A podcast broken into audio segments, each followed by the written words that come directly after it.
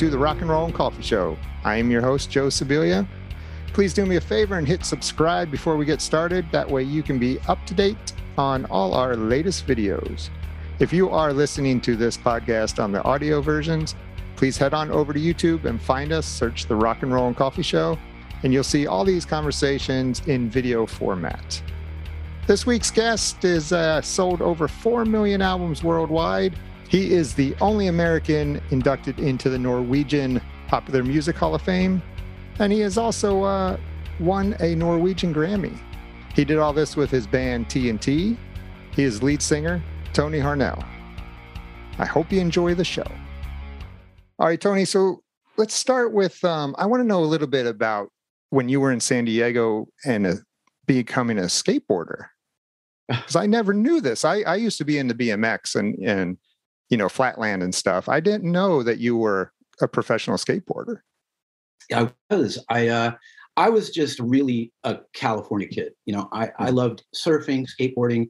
That I just was very absorbed in that whole thing, and uh, I loved it. I just really, really loved it. I loved living. I loved growing up there. I loved living there, and I I just uh, really took advantage of the weather and everything. But um, yeah, I started skating um, when I was probably about 12 or 13 on a really crappy you know wooden thing with clay wheels and then you know around the mid 70s they started to it started to kind of take take hold and and it started to get really popular and they started improving the equipment and the wheels were suddenly made of urethane and we all had to have you know the new stuff and uh and at some point um you know, I moved a lot as a kid and all, all mostly all over California, and uh, except for one little six month stint in uh, in Europe. Mm. But um, when I was quite young, but uh, but when we moved back to Southern California, um, to Burbank to be specific, before I got back down to San Diego, which is where I was born. Um, the school I went to, it was like just everybody was either a jock or a skateboarder. so right, right so I I was already kind of skating. I wasn't kind of, I was really skating. And then I just kind of fell into it, made some friends that were skaters. And I, I just got, uh, we were skating all the time. So we, we, we got really good, um, little group of friends that I had. And my dad, uh, was a sports photographer and photojournalist and, right. uh, primarily sports. He did, he did do news stuff, but and he just he flipped out over the whole thing he's we were taking him to the empty pools and so uh, he started shooting us and submitting our you know the shots to magazines wow and, fun and then he his kind of um, career took off as a skate photographer and because he was taking shots of us that was the catalyst for me turning pro for a short period of time just was, a short short time yeah. how, how come you didn't pursue it you know, I was 15 um, when I turned pro, and uh, I competed in the very first in the whole world. I think it was the very first uh, professional pool competition, hmm. skateboard, hmm. covered by everybody and all the all the companies and so forth. And um, that was 1970, but um, and uh, I hated competing. I I, really? I, I, thought I was gonna like it. I hated it, and uh, so I did. I did. I just uh, I don't like competition. I really mm. don't. And it's probably why I, I ended up choosing music. You know, because um, I just it, it's an art form. It's some people try to make it into a competition, but I, I see it as like a, a, matter of preference. You know. Yeah. Yeah. Uh, but with with skating, yeah, I did the one competition and I, I, re- I still was a pro. I had a couple, you know, cool companies sponsoring me, Gullwing Trucks, and um, they were the one that I really kind of stuck with after that. And and then I just sort of uh, was a pro that would skate at a few skate parks in San Diego and kind of skate with the younger kids, you know. Okay, okay. Were you were you doing the ramps or was it just? Oh no, I was doing ramps and I was mostly vertical. I was doing oh. uh, the pools, the skate parks with the. Uh, you know, they used to in the seven. I mean, they still have the pools and the new skate parks, but back then it was all about the pool.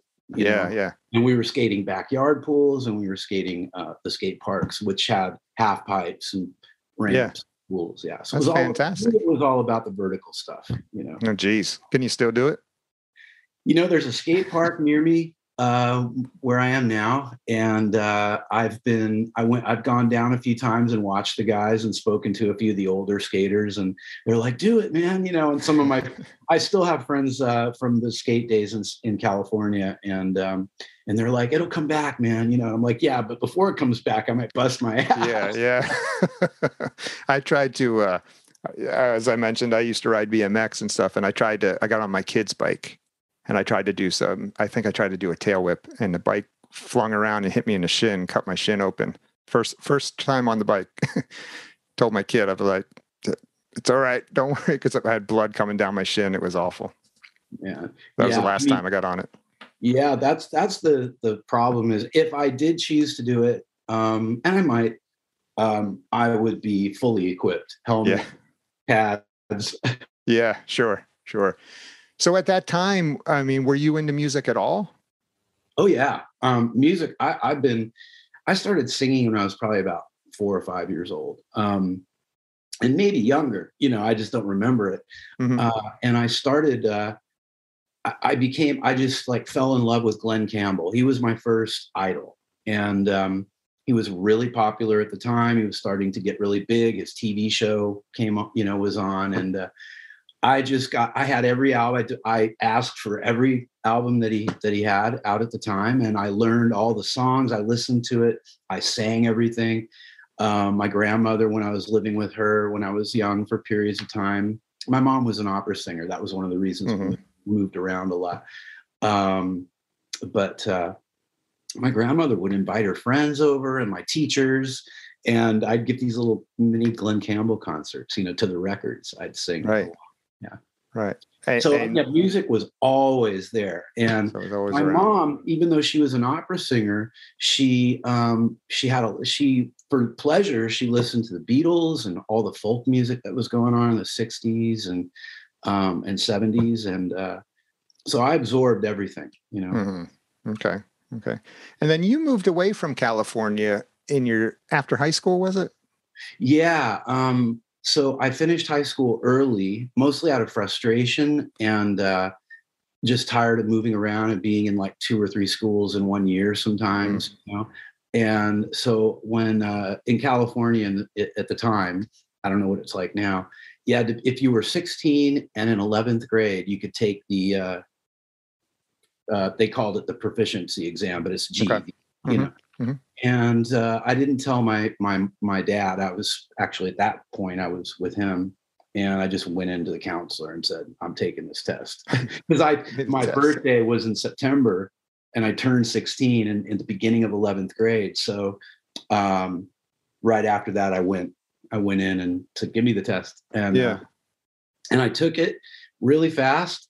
It felt like it at the time, and uh, and left, and I didn't go back to school. I just started, you know, I because you know, I mean, skateboarding was was the thing that there's a lot of pictures. I mean, a few pictures of me out there doing that, but yeah, um, my love, deeper love, was surfing, and that's okay. actually I wanted to pursue that for real and be a pro surfer, you know. But um, so I, I quit. I quit. I got my diploma. I went to uh, back to San Diego, and uh, my mom had already moved to New York. Um, she was you know, still pursuing her career. She was only, my mom was quite young when she had me. So when I was 16, she was 36, you know? Okay. Um, so, uh, so my grandparents were like, uh, well, you're not going to be a surfer. Uh, I got a job in San Diego and I was like getting really good because I was surfing every day. And uh, that was my focus. And they were like, well, you know, you're going to be 17 in September. And what do you, you know, what do you want to do? So they gave me a choice: stay here, go to college. We'll we'll you know help you with that, or go to go to New York. So um, for some weird reason, I chose New York. And I you were done with school. yeah, I, I, regret it. Yeah, but you know, I, I, kind of when I got to New York, I was like, "What have I done?" You know? Right. But I, I, fell in love with the city eventually. But uh, yeah, and then you went to you did go to school a little bit in New York, right? I did. I, I got a scholarship because thanks for uh, wow, you did some research. Um, a little bit, yeah. uh, my dad was, uh, as I said, was a photographer. So those were my two interests: music, well, surfing, music, and and photography.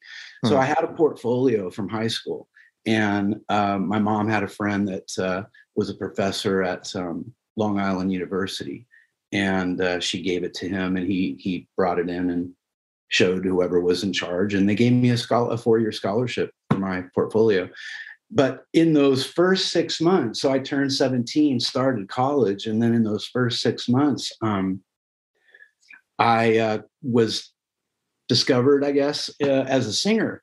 Um, and I wasn't singing in a, in a, a, gig. I mean, I've told this story yeah many times before, um, where I was driving my car. Yeah, yeah, and the guys sort of came over and said, "Are you the guy that's been singing around the neighborhood?" Right, they heard you through yeah. the through the buildings and stuff. Yeah.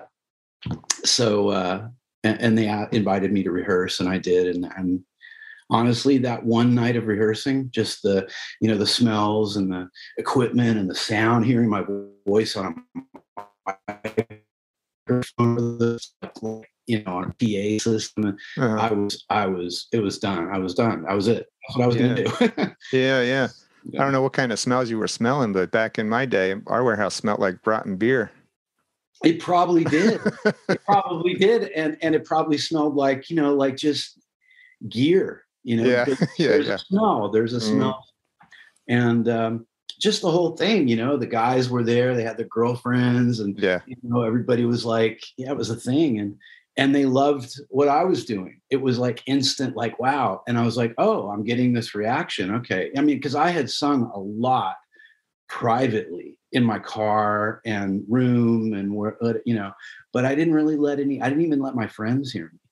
Um, Why? Not in California and not uh, not in New York. My did mom you, heard me, but yeah. Did you just think you you weren't that great of a singer, or I mean, why no, why'd you keep it quiet?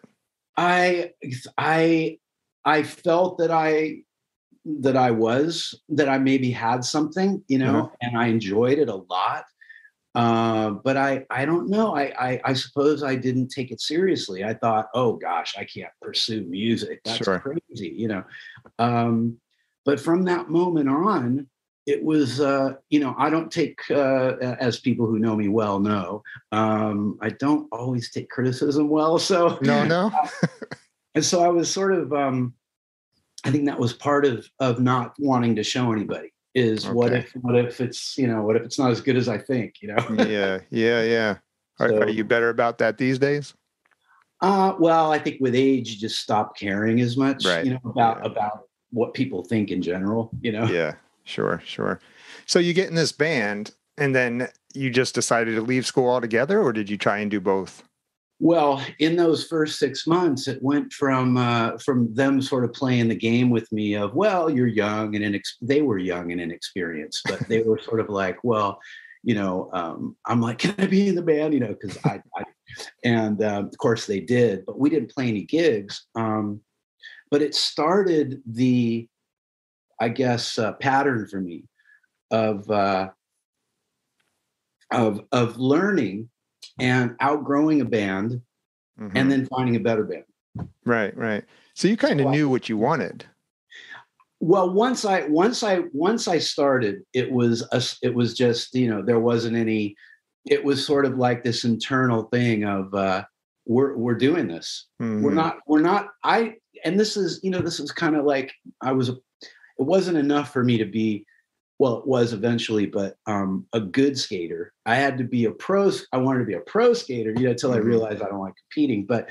but the point was i had it wasn't to me it wasn't nothing was worth doing if i was if i couldn't be really good at it mm-hmm. and and that carried over into uh into the music so that when i started and it was like getting great reactions, it was just kind of like, all right, well, then I'm just going to work on this and get better and better and and you know learn from the people around me. And then when I feel I can't learn more, I want better people. You know. Mm-hmm, mm-hmm. And, and, where where did you get that drive from? Were, were your parents like that?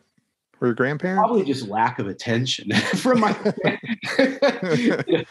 probably just wanting uh, wanting attention. Uh, I guess I didn't know that. That that wasn't a conscious thought, but I don't know. Um, I suppose. Um, I suppose though there is some truth in what I'm saying. I suppose there was a, you know, desire to be admired and to be, um, uh, thought well of uh, Mm-hmm. talent wise, um, or, you know, and and and so it just sort of became uh, it just became a thing. So then, uh, by the time the first semester was over, um, I had probably already been through at least one more band, um, and I, I went into uh, the counselor and I said, you know, I like photography a lot, and I think I could be good at it, but they're both difficult careers Mhm. and i just feel like i already have a head start with music because i'm getting this reaction from everybody so um so she i think it was a woman she said uh, well why don't you just change your major to music and i was like nah i'm just gonna go do it you know do it. Going for it. yeah so Yeah. that's what happened So, so becoming a, a great singer like yourself, is that, I mean, a lot of that's got to be natural, right? You have to have that, or is that something that can be learned or taught? I think it's just it, it's a little bit of everything. I mean, for example, your vocal cords have to be a certain a certain way, a certain shape, a certain whatever to produce a you know quality, um, and uh, and your ear has to be good. You have to be Mhm. able to um, duplicate or emulate what you're hearing. Um, and that's how you get good. I mean, my my training before I had a vocal coach was was listening intently and singing along with my favorite artists hmm and uh and that's what made me most most singers will probably tell you that you know Yeah. Yeah. um and uh i was my ear was very very and is very sharp and i think that um probably got that from my mom you know Sure. Uh, i mean she was she was uh 19 when she had me and she was uh you know going to her voice lessons and singing all the time so i probably was starting. Yeah i was absorbing all of that and then came out and music was everywhere so Right. Yeah. Okay. And then, so you went through a few bands in New York before um, Mike Varney found you, right? Uh, he was very instrumental. Yeah. Um, what? Uh, so I just kind of I went from band to band. I, I was uh, my first professional band was was in the Philadelphia area. Um, I was living in a building in um in Staten Island, of all places. Uh, I love Staten Island. For people that live there, I don't have an issue with it, but Yeah. it's a it's a weird place, um, you know, to live. Uh, but we lived in a high rise, and there was a doorman who was a musician. He was a bass player, and I was singing in the apartment all the time and playing guitar. And he heard me sing, and um, he told some really good musicians that were looking for a singer about me, and uh, they were going to the Philadelphia, South Jersey area to join a pre-existing band. So there were two guys from New York and like three guys from down there and they were like merging and they brought me down and they had a singer so they brought me down because they were just like they sold me you know to Hmm. them and i guess they they played some i, I was making demos as often as i could uh, and so there were a few demos i had so anyway i got there and we we started rehearsing and uh, it was going really well and we auditioned for this agent that everybody wanted to be with because booking all the all the good clubs down there and the agent said um, we we don't need the other guy so they just just keep the kid you know Yeah. um, Yeah. I was I was still 17, so um, they were, and and at that point, I think the the drinking age was 18 still. At that Right. point. Right. So they were sneaking me in uh, to the venues, and we were playing like four nights a week, like three sets a night. Wow. So I got good. you know, I, mean, yeah, I I bet. had experience. Let's put it that way. hmm hmm Okay. And then how did you run into the TNT guys? How how'd that come together? So, so I did the the stint uh, down there, and then I came back to New York, and I I was in and out of a few bands, and I landed in a great band called the Jackals, not to Mhm. be confused with Jackal. Mhm, uh, mhm. And uh, the drummer in the Jackals actually is uh, was Johnny Tempesta, John Tempesta, who's Right. now now with the Cult. He was with uh, Testament, um, Rob Zombie. Um, Mhm, mhm. great drummer. So he and I were in that band, uh, and great guitar player named Walter Garces and a great bass player Brian Cody, and um, we were you know, playing this uh, some great venues, getting a lot of people, a good buzz on the band.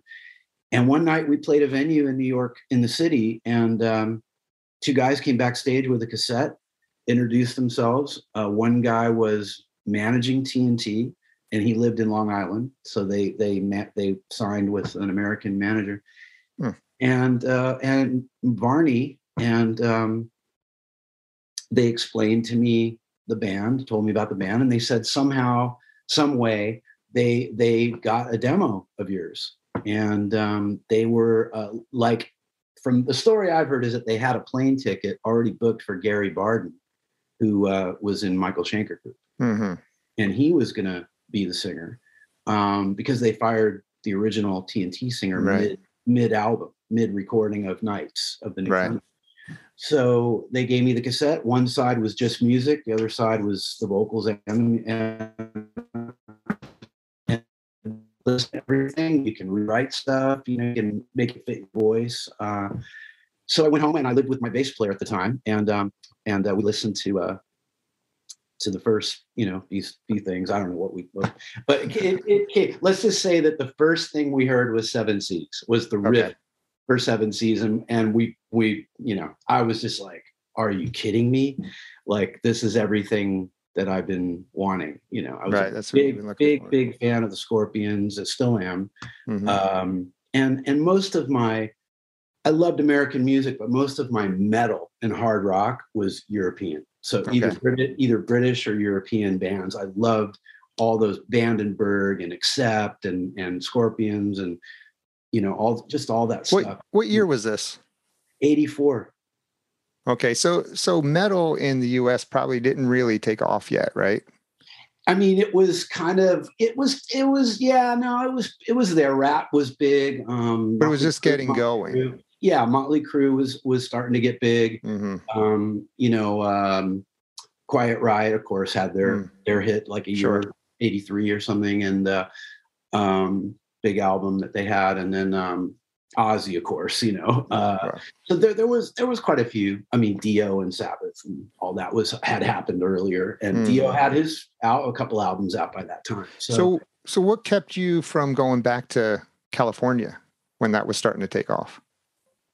Um, you mean the music thing, uh, the metal thing? Yeah. Uh, instead of instead of going to to Norway, why not back to California?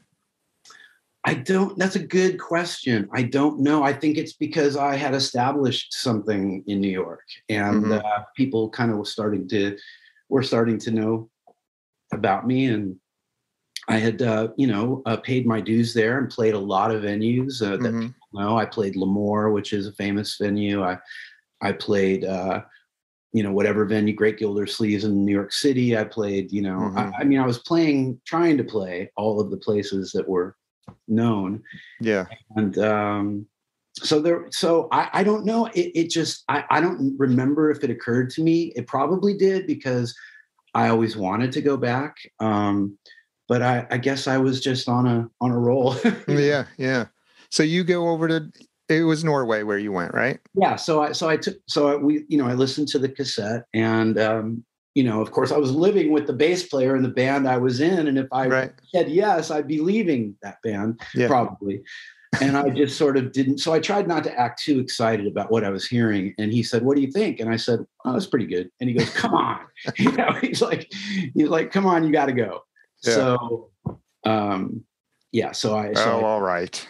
yeah, I, I did go. And funny little side note, I I had to um, renew my passport because I hadn't traveled overseas in a, since I was uh, pretty young. And um, when I was in line, and again, summer of 84, when I was in line to get the passport, Madonna, who was freshly famous, yeah, was in line getting her passport. Getting her passport. Yeah. To take over the world. Yep. wow. That's yeah. a fun story right there. Yeah. Yeah. So once you get over there, um, you they already gave you the gig without you even coming over there, right? Pretty much. Yeah, they, okay. they, they made a big investment. Um, the manager that they had, um, he uh, he was kind of uh, I don't know what the word would be. I guess he was trying to groom me a little mm-hmm. bit. Um, and uh, you know, getting me on the phone with them over there and um, you know, sending pictures and so on. Mm-hmm. So okay. And um, and they they you know they invested in uh, i mean i think they they had label support i mean they were they were already on a major label in norway they were already with uh, polygram right mm-hmm. so so um you know that was that was a big reason for me to to just kind of take off and go sure. was was was going to be i thought okay at the very least i'll have an i'll have the best demo i could possibly have and with that i can probably do anything you know yeah. so if it doesn't work out um, and you know, when times got rough uh, in in various ways, I often thought, why didn't I just do that? No, I'm kidding, everybody. I'm kidding.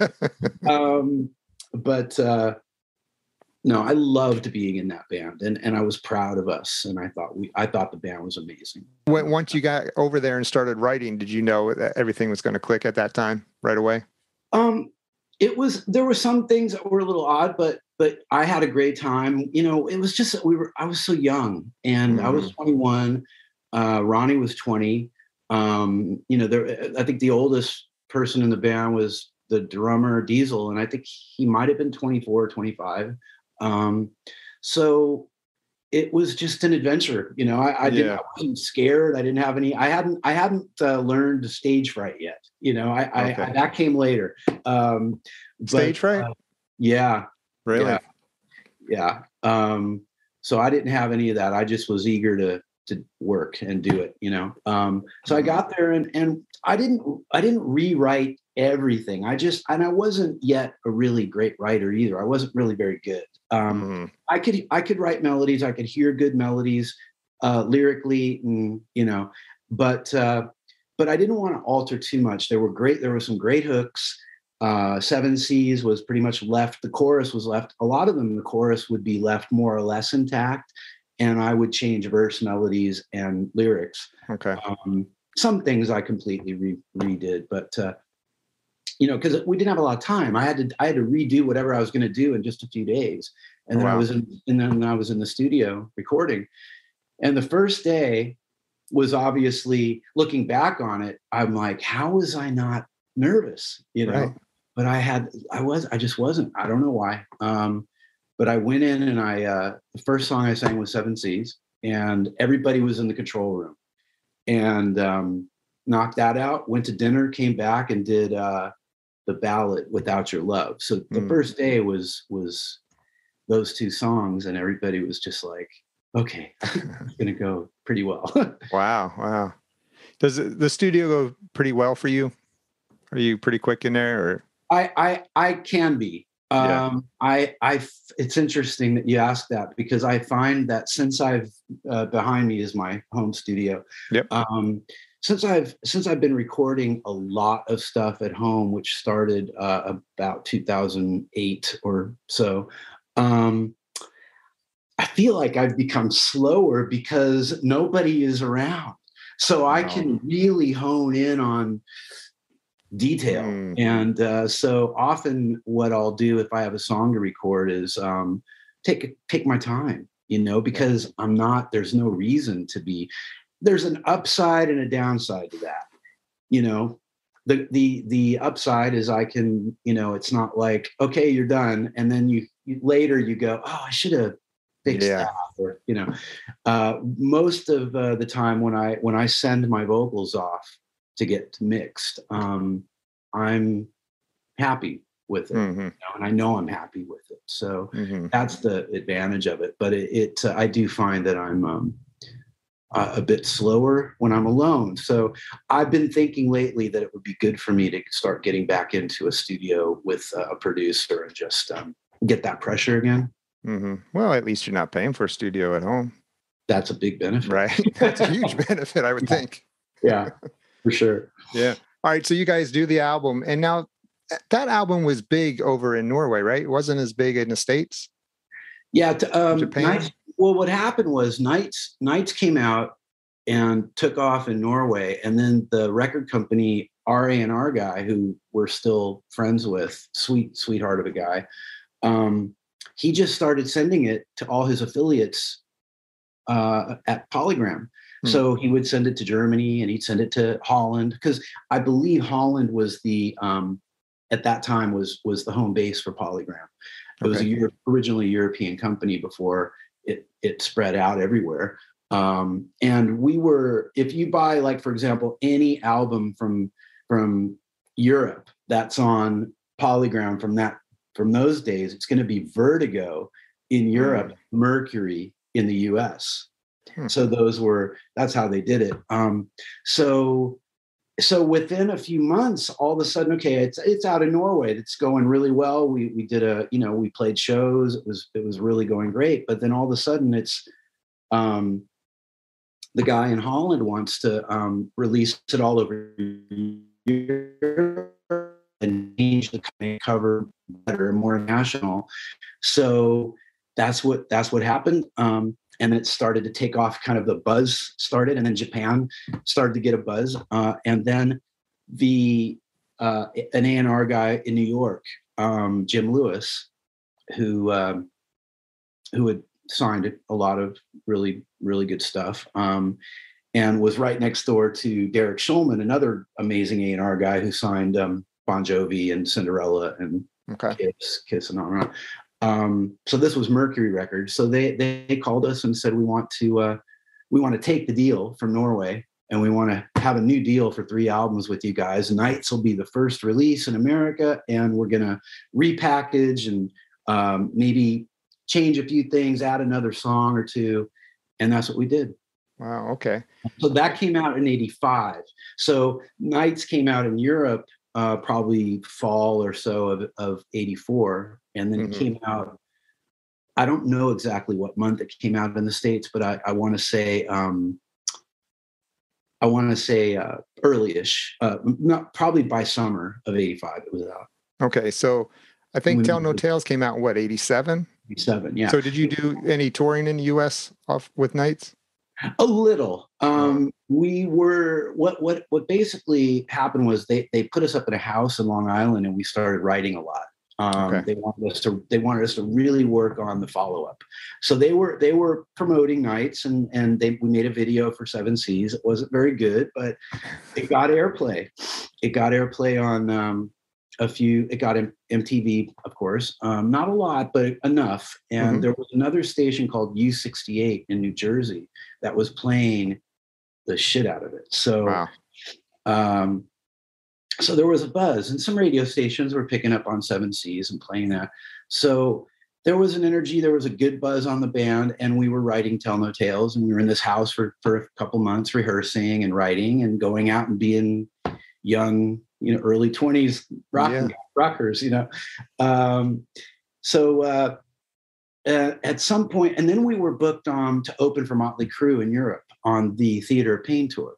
So um, we went over to prepare for that, and then somewhere along the way, um, they decided that they didn't want to give us tour support for that. Um, the label, which is what they did in those days, when I Mhm. suppose some labels still do. Um, but uh, they decided that no, we we'd rather put them back in the studio, which Mhm. I I was so angry about it that I called our our manager at the time, Doc McGhee, who was you know who Doc Right. McGhee, um, and we were the third band on the roster. Uh, it was Bon Jovi, Motley Crue, and us. Hmm. And I, uh, because Motley was with Doc, I, I called Doc and said, "You got to get a, you got to keep us on this tour. Yeah. This is going to be life changing for the band. This will, this will Right. mean a lot think so. Yeah. Yeah, for sure. And um, and and we got into a he he he he didn't think he thought it was better we go in the studio and and and you know I don't there maybe there was another reason that I we we never found out about but for whatever reason there was a rift because of that between um, the band and Doc and so Doc um, Doc said go get another manager so Mm. so you, we really, left you really pissed him off, huh? you know, I suppose Maybe. that's, I, but I suppose if you really look at it, that if that's all it took, Yeah. I, I always, and I, I love Doc. Yeah. Um, I haven't seen him in many years, but, but I do have a soft spot for him. Mhm. Um, but I, I, I suppose when I look at it realistically, he must not have believed that strongly in the band if he was willing to Just let it go. go. But um, but we so we just kept writing. We had we still had the label. We still had all the label support. So the hunt became uh, began for a new manager, and we were all the label was uh, you know reaching out to people. And Mhm. uh, what happened was uh, there was a, the sister-in-law of Dee Snider worked at our label Okay. and um, gave uh, Knights a cassette of Knights to Dee So uh, Dee was on a flight across the U.S. and put his put it in his Walkman. And uh, by the time he landed, he, he was out of his mind, flipped out. wow. Called called his manager, um, Mark Puma, and uh, who managed also Zebra, and said, "I want to, I want you to sign this band, and, and I think we should fly to Norway." And so, but but we didn't. the way we found out was we were in Norway writing, and uh, the phone rang, and I, I'm I'm pretty sure I picked it up. I don't know why, or at least uh, somehow I was on the phone. It was a long time ago, and uh, it was Dee Snider on the other end, and he and he said, uh, you know, I love your I love your band, and I want to come over with my with my manager, and and uh, he, you know, uh, he he's interested in in working with you guys. So they came over. There's actually pictures Wow. uh, that that were in the newspaper over there in the studio of Dee and the manager and the band and our producer. You know, Right, right. and uh, and we had a great time and and I love Dee. Dee is I don't see him much, but uh, we became pretty close um, in the '80s and late '80s and uh, at periods of time. And um, he's just a, a sweet, sweet man and uh, kind of a big brother thing. You know? Um, so so that's how we got our next manager, and then we finished Tell No Tales and went on. And that, and that kind of gave you guys a name in the U.S., right? Tell no tales. Yeah, I mean that that that that changed that. I mean, but again, the buzz from Knights was there. It Mhm. just was. It was you know. I mean, it wasn't. It didn't explode, but it was. People knew who we were. We could have, at that point, even after Knights came out, and we did play a few a few gigs. I mean, a lot of people would would have shown up. I mean, it probably would Sure. have been like sold out club shows, but obviously we were trying to do more. Um, so Tell No Tales came out. Ten Thousand Lovers came out. We made a video. That was awful, and it was it was rejected by the label. Well, it was actually rejected. Sorry, it was rejected by MTV. So, um, so we ended up. We had a tour booked in Europe, so we ended up um, going to London and making the video that everybody uh, up on the pillars. uh-huh. Yeah. So, uh, but M, uh, MTV Classics and VH1 Classic, if that even still exists, I don't know. Yeah, I don't even know. they still uh, they they liked to play the uh, rejected video for fun, which used Ah. to drive me crazy when VH1 Classic had their metal thing Uh-huh. in the early 2000s or whatever. Yeah, yeah. They'd always play that friggin' video from the one. Did you we- like the video or no? I hate it. We all hated it. Y'all hated it. We thought it was ridiculous. Yeah, it was, it was. Is it is it out on YouTube? Oh, for sure. Yeah. It so there's two for 10,000. One is, you know, the pillars and the one that was popular when the band was sort of taken off. And uh and then this the, the one I'm talking about was uh, featured a hot dog stand. well, that's all I need. Oh, geez. Yeah, that, that's enough right there. That's all you need to say. now, how many singles did you have off that? You had that, and then was uh, what was the other single? Star. Everyone's a star, right? Yeah, we had we had uh, 10,000 lovers and everyone's a star. And we and we made the Everyone's a Star video in, in London as well on a rooftop. Why didn't you uh, release Child's Play? Oh, why didn't we, we release Northern Lights? You know? Right. What? What? I Um, mean, the ballads were big at that time. I know. Uh, that was another situation, not that, and just as frustrating as the Motley Crue tour in Europe. Mm. Um, the label, we we had such a such good momentum going. We we did the uh, Stryper Loudness tour. Um, Stryper was huge. Um, it was all arenas. It was wonderful, and uh, you know, still friends, good friends with Michael to this day Yeah. uh, and the band, the Oz, everybody. Um, and uh,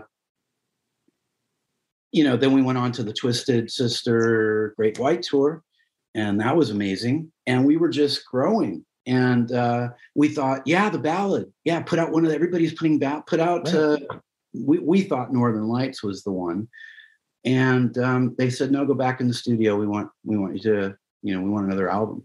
Hmm And it was just like, oh gosh, you know, because I really do agree with you. And that's been something not to, and I, I don't dwell on the past. And I, Sure, don't- you can't. I try not to get into regrets too much because they don't get you anywhere. But, Right. uh, but I definitely, that, that was a pivotal decision that they made there. I think just Yeah. one, one video, Northern Lights, One more.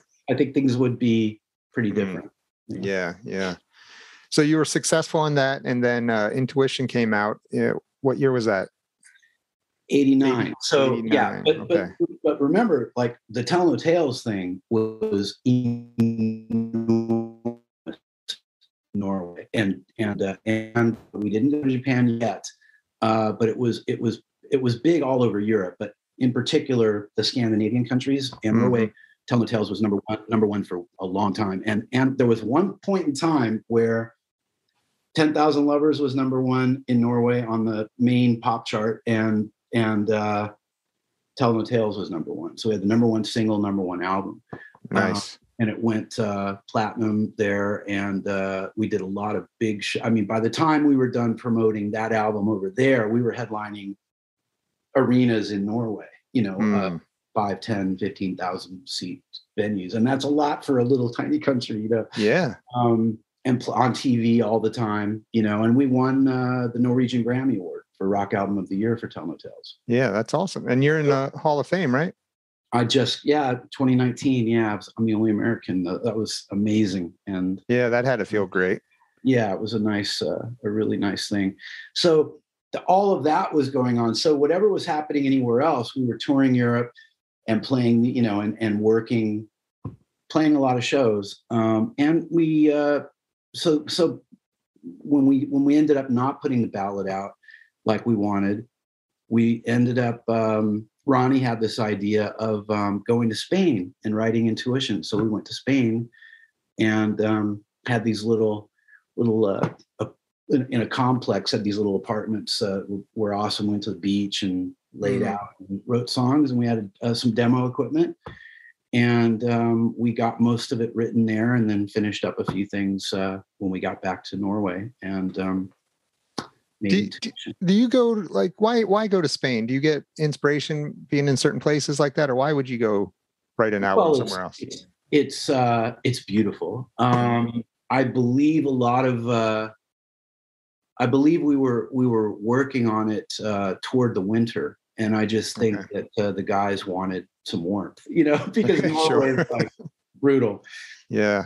Um, and Okay. also, uh, a couple of guys um, got these little condos for like really cheap, like ridiculous Oh, so cheap you wouldn't believe me if I told you. Like, and they they a few of the guys in the two guys in the band, maybe three, and uh, and some friends of ours, um, all bought up a bunch of these. So they were probably promoting it in Norway, Mm. in different European countries, and uh, they, people were buying them up. So there were a lot of Brits.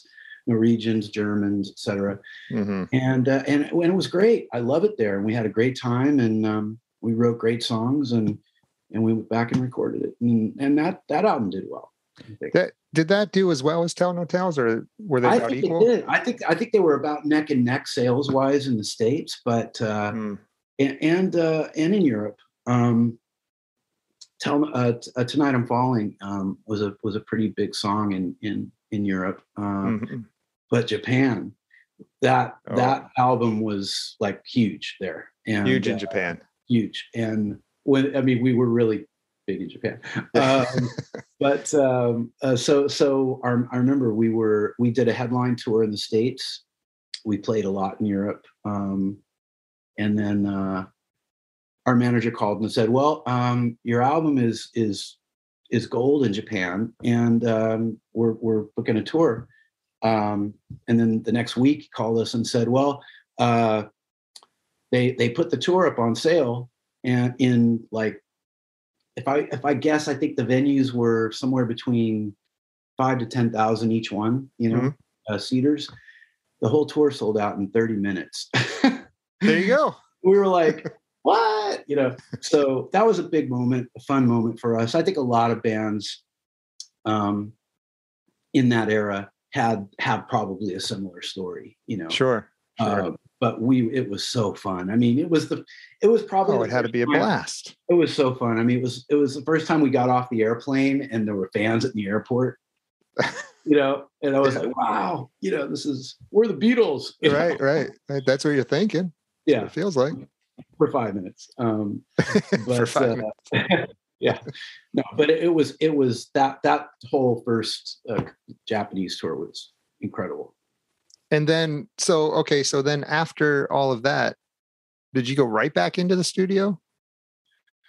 Uh, so we came back from Japan, and uh, there was a little tension in yeah. the band, um, and the drummer that we had for just for the Intuition album, he just he just couldn't take it. Whatever mm. whatever it was, you know. So he left, and um, and we we started looking for somebody, and we we ended up with uh, an American because for whatever reason we were back in the states and um, holding auditions. So mm. uh, we tried out a few people. Um, I was really good friends with Sebastian back then, so he mm-hmm.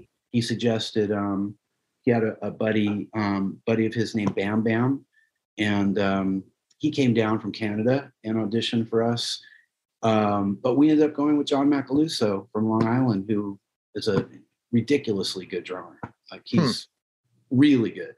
Um, probably a little more proggy than we would nor- than TNT would normally um, go for, hmm. but um, really interesting. As a side note, I, I have a Patreon uh, page, and uh, I hold these. Uh, in addition to my live streams that I do, I uh, do these listening parties yeah. where I p- pipe the music in really high quality. Um, and uh, we've been going through all the albums. And the other day we did uh, Realized Fantasies, and um, boy, it was really like hadn't listened to it in years, and I was gosh, drumming's really good on this. I mean, the album in general was better than I had remembered. Than you but, remember. Um, it was a hard album to make. I mean, making making Realized Fantasies was was put a lot of strain on the band. We had changed labels too, by the way. We left mm. um, Mercury, and uh, our manager was good friends with uh, Jason Flom at Atlantic. So mm-hmm.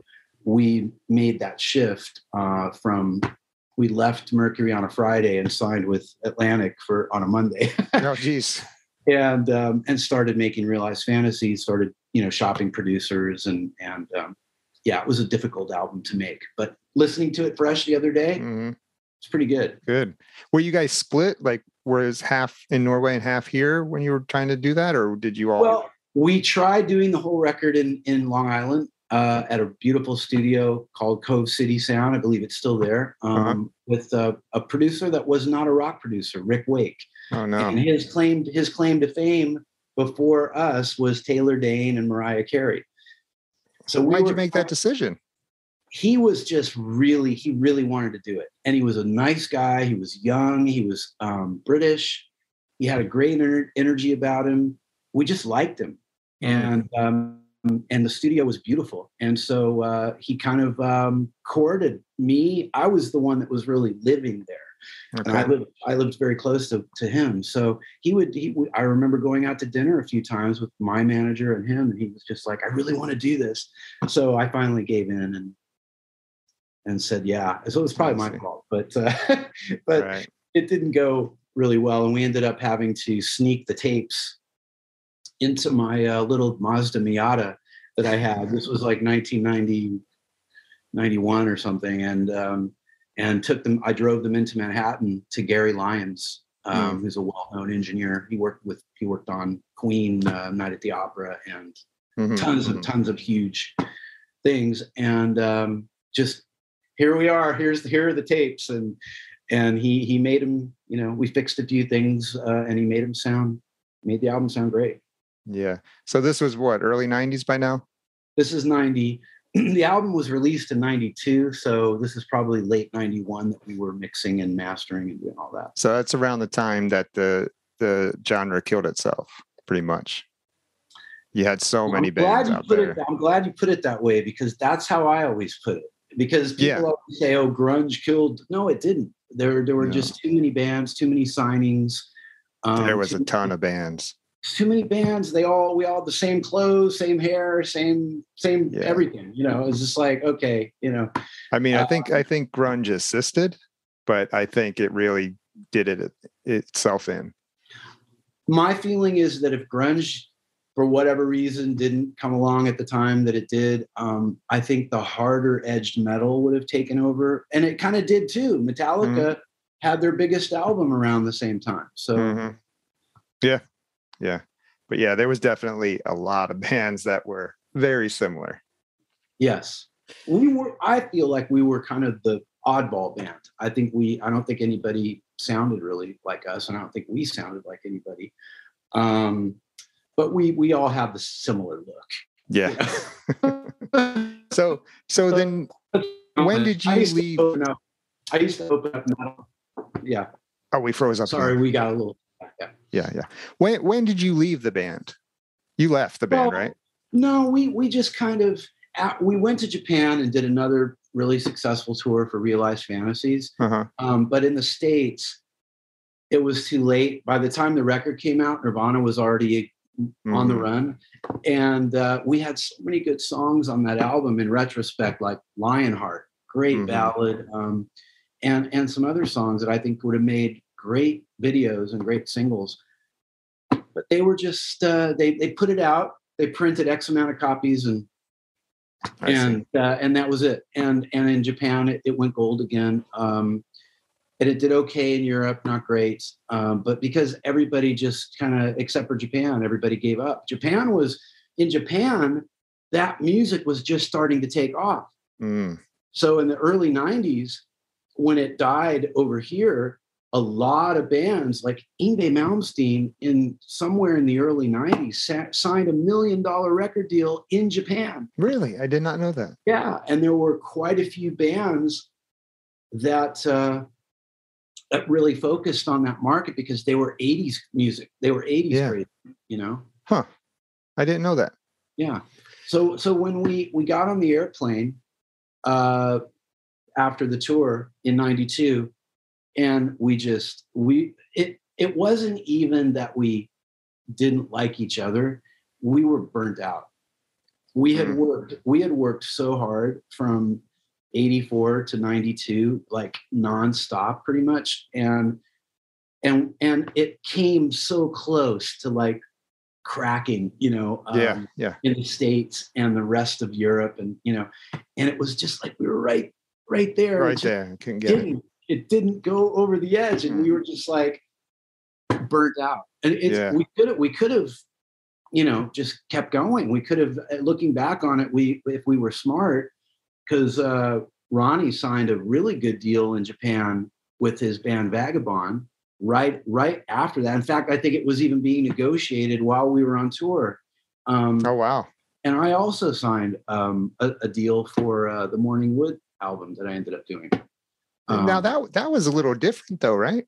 oh yeah, it was an acoustic album. Yeah, yeah. Yeah. You started getting in the acoustic stuff because you had a few acoustic albums. I have. I've had three really. Yeah, You like the acoustic.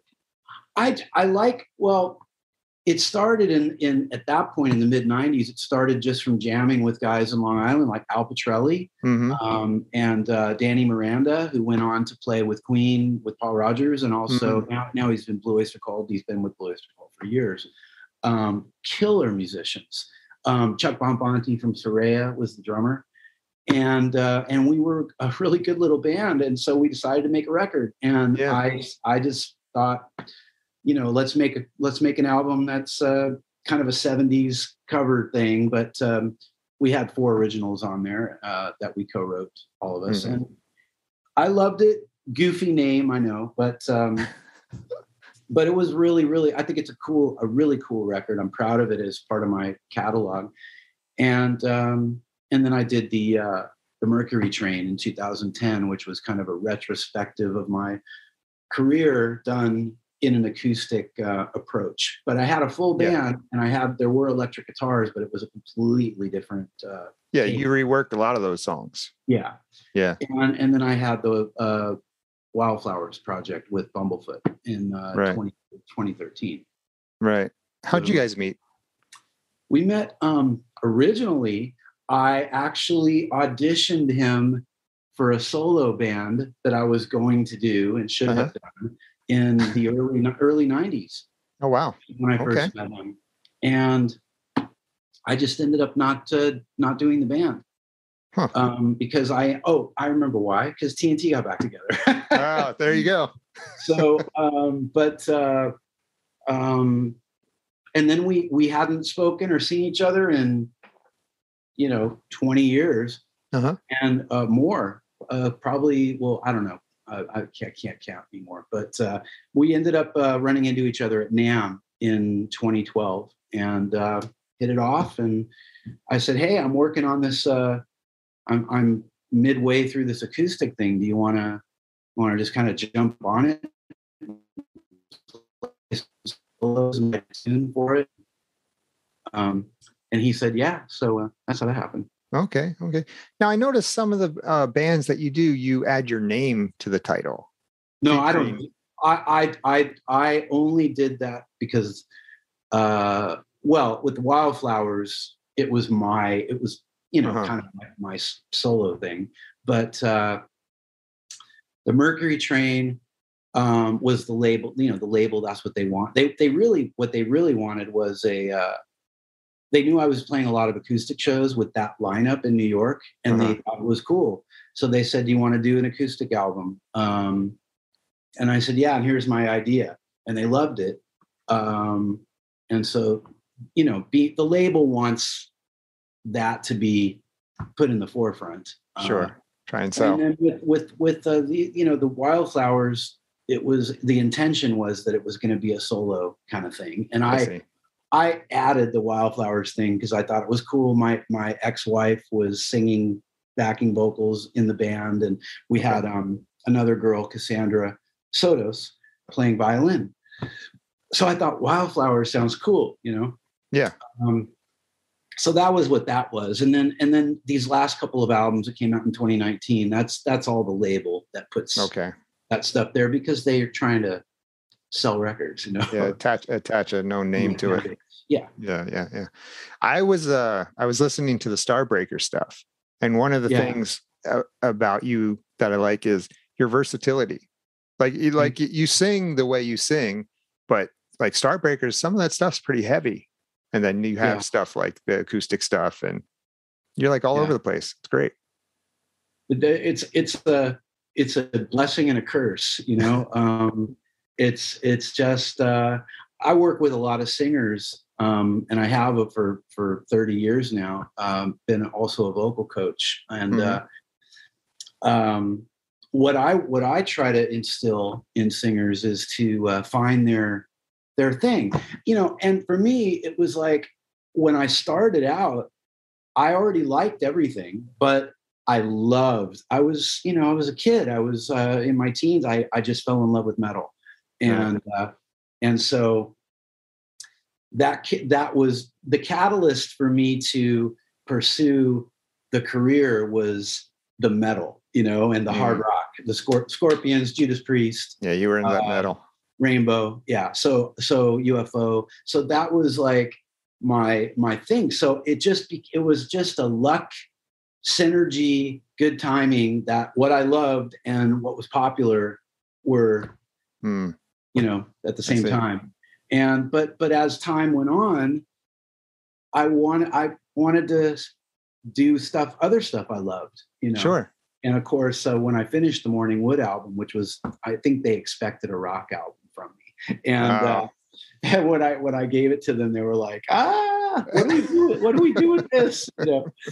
um, but yeah, no, I I I'm working on stuff that nobody's heard. Um, that's uh, kind of 70s folk, folky, you know. Uh, really? Very, very, kind of Laurel Canyon, uh, you know, vibe. Uh, I just like the, the whole acoustic thing for me really started seriously in about 2007 or 8. And I would go see my friends in New York that were just really talented singer songwriters. Um, performing in these little venues with great sound. And I thought, gosh, it's so intimate and so naked, you know, Mhm. and you can hear everything. And I thought, I need to do that. I need to challenge myself without all the bells and whistles and a big stage. And um, I think it'll make me a better singer and a better performer. So I started doing it, and it was nerve wracking. I was going to ask, was it nerve wracking? Yeah, it was made me made me crazy. So I kept doing it because uh, I got so nervous. Uh, everybody was right there. You know, I could see I could see their faces like Yeah. right there, and um, and I couldn't. You know, you can't hide anything. If there was a bad vocal thing, it was There right. You know, yeah. Mhm. Okay. Okay. So Now but tell it me. has, has been it has i love i still love doing i i'm doing acoustic shows right now i'm playing all over the states um i have two shows uh at the end of this month in um in uh maine and uh massachusetts was it March 26th? You got a show? 27th yeah, yeah 27th. buxton maine and uh Worc- worcester Okay. mass Okay. Okay. Okay. And one of the things that you've released, well, I don't remember when, but the Echo Bat stuff oh yeah last uh wow recently, right? two years, two years now Yeah, yeah, yeah. yeah That I, I love that. me too Did you only do the one song? We did, um, and it, it's it's partially my fault. Um, we we Damn had you. well, I know um, we had we had we did have some some other ideas on the table, um, but uh, I'm I'm sometimes notorious. I have been known to be to get sidetracked, and uh, when the pandemic hit, so at some point in before the pandemic, probably in late 2019, I recorded and finished writing that song Mm. and sent it to everybody. And they were like, wow, you know, James and, and Joel and, and Matt, they were, this is amazing. Let's keep going, you know. Um, and then life happened and Yeah. other things were going on. And, um, but then when the pandemic hit, I said, hey guys, I mean, we have the song. It's, it's almost done um, I I had done all the vocals. Um, I said maybe we should just touch it up and and add some little you know things on it and uh, mix it and do a little you know pandemic video and then put it out. And so Yeah. it, we did. That's a fun song, fun video too. I know. Yeah, Yeah. it was it was a nice moment. Um, Yeah. and um, and and I would love they're they're they're such talented guys, and I I'm so blessed and so lucky to have those that Mhm. level of musicianship be even interested in in working with me and Yeah. uh, um Well, that's awesome. I, I hope I hope we hear more of that in the future. me too Yeah, yeah. Let me ask you this: Did you audition for Judas Priest? No uh, they got that wrong. So basically my and honestly this is secondhand from my manager at the time but apparently he was good friends with um, judas priest's uh, manager or he Okay. knew and i think she's still the manager. Um, and uh, what i was told was that they were down to three people and i was one of them. And they requested more. They, they wanted to uh, they were happy with what they heard. They wanted to see me and apparently it was about the hair because my at the time my hair was long and and they i guess they wanted short hair to be like rob Oh, they didn't want the long. and i was hair. like i would have cut my hair right, you shave it. for that gig well i would Yeah. at least i wouldn't have shaved but i would at least would have cut it you know I bet you would have shaved it. I probably would have, yeah. Yeah, I would have done yeah. to get that gig. But but Yeah. really, in in all honesty, it would have been uh kind of a dream to sing the songs because Uh-huh. I loved the band so much. But having done other things Uh-huh. uh, where I was um, replacing someone that the band was known for, an iconic figure, Mhm. uh, I um, I look back on that and think I'm I'm glad it didn't work out. Yeah. The pressure of me living up to my hero, Rob, one of my heroes, Rob Halford. Um, I uh, yeah would have yeah. Yeah. Tell me about your um your music le- lessons. I have a I have a vocal course during the pandemic. Um, you know, it was like, well, uh, I've been thinking about doing a vocal course for years. Maybe I can try to put something together. And uh, with the help of a very talented partner, um, this course was put together, and uh, it's brilliant. I mean, uh, and it's not brilliant because I'm it's mine. It's just it, with the partner that I had really did a fantastic job helping me um, kind of put put all the stuff together that I wanted to have in in there, Mhm. and contributed quite a lot. Um, but uh, it, it it really turned out great. We've had probably 50 singers um, to this point um, go through the course and who are currently on it. Um, and and it's just a, a really cool thing that I, I just love. It's called the Rock Singer Society. Mhm. So if anybody wants to check it out, it's the rocksingersociety.com. Mhm. And uh, I also offer on there, um, which you can book yourself uh, one-on-one online vocal lessons.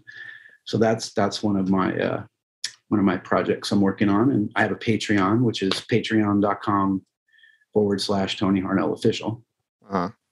and uh, that.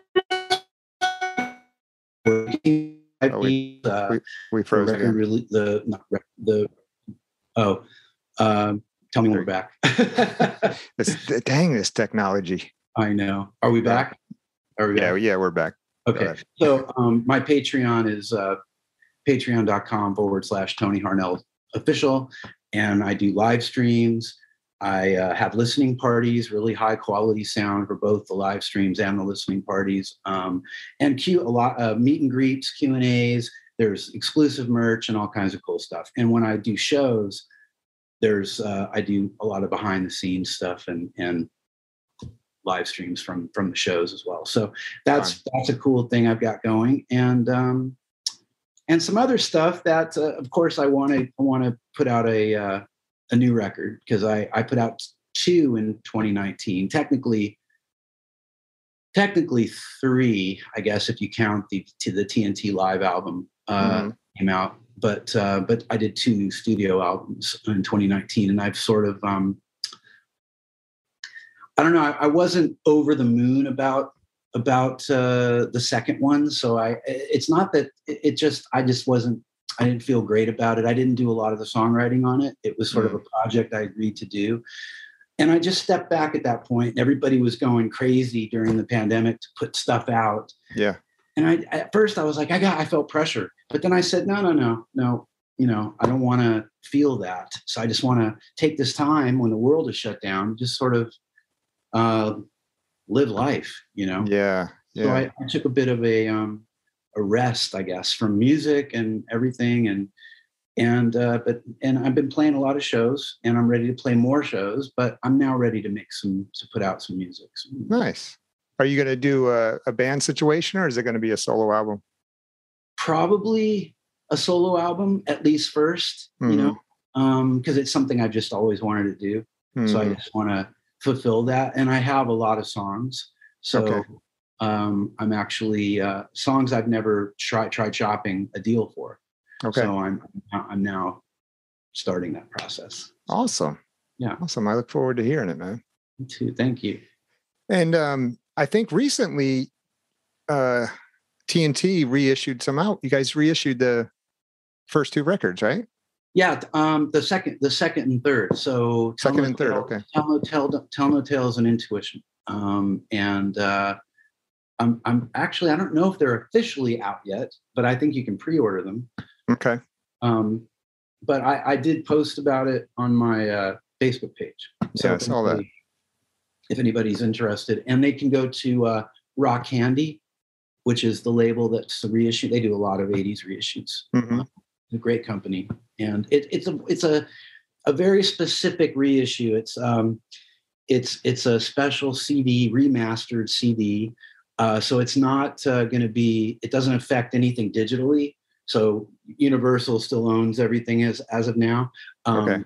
But any label can come along that wants to kind of make a special edition thing and make a deal with uh, the owner of the of the product, and that's what they did. So Really? That I didn't know we that. didn't oversee any of it. Yeah, Huh. yeah. Wow. They Okay. do what they want. They do what they want. Just but do it. But but I but I but I'm happy it was Rock Candy because we did some great interviews for the booklets. So it's a kind of a new inner inner booklet Oh, cool. um, with new interviews about the recording of each record. Mm-hmm. So it's Okay. kind of a, a neat package. So is it just going to be on CD or is it going to be on vinyl as well? Vinyl's popular now. Sadly, I wish it was on vinyl, but Mhm. they're just doing CD. But I'm going to keep working on them to, to do a short run of vinyl. Yeah. Well, I'll watch for that. That's that's awesome. All right, man. Well, listen, I appreciate It's you. been a long one, but it was it was a little, we covered a lot of topics, huh? yeah, yeah, yeah. I appreciate you taking the time out of your day to chat with me here. You're welcome. It's been a pleasure. You're you're a great interview. So Well, thank you very much. I Thank you. appreciate I appreciate you. All right, buddy. Thank you. You take care, man. Okay. Thanks everybody. Bye. That's all for this week. Join us next week for another episode of the Rock and Roll and Coffee Show podcast. Available on all your favorite podcast listening platforms.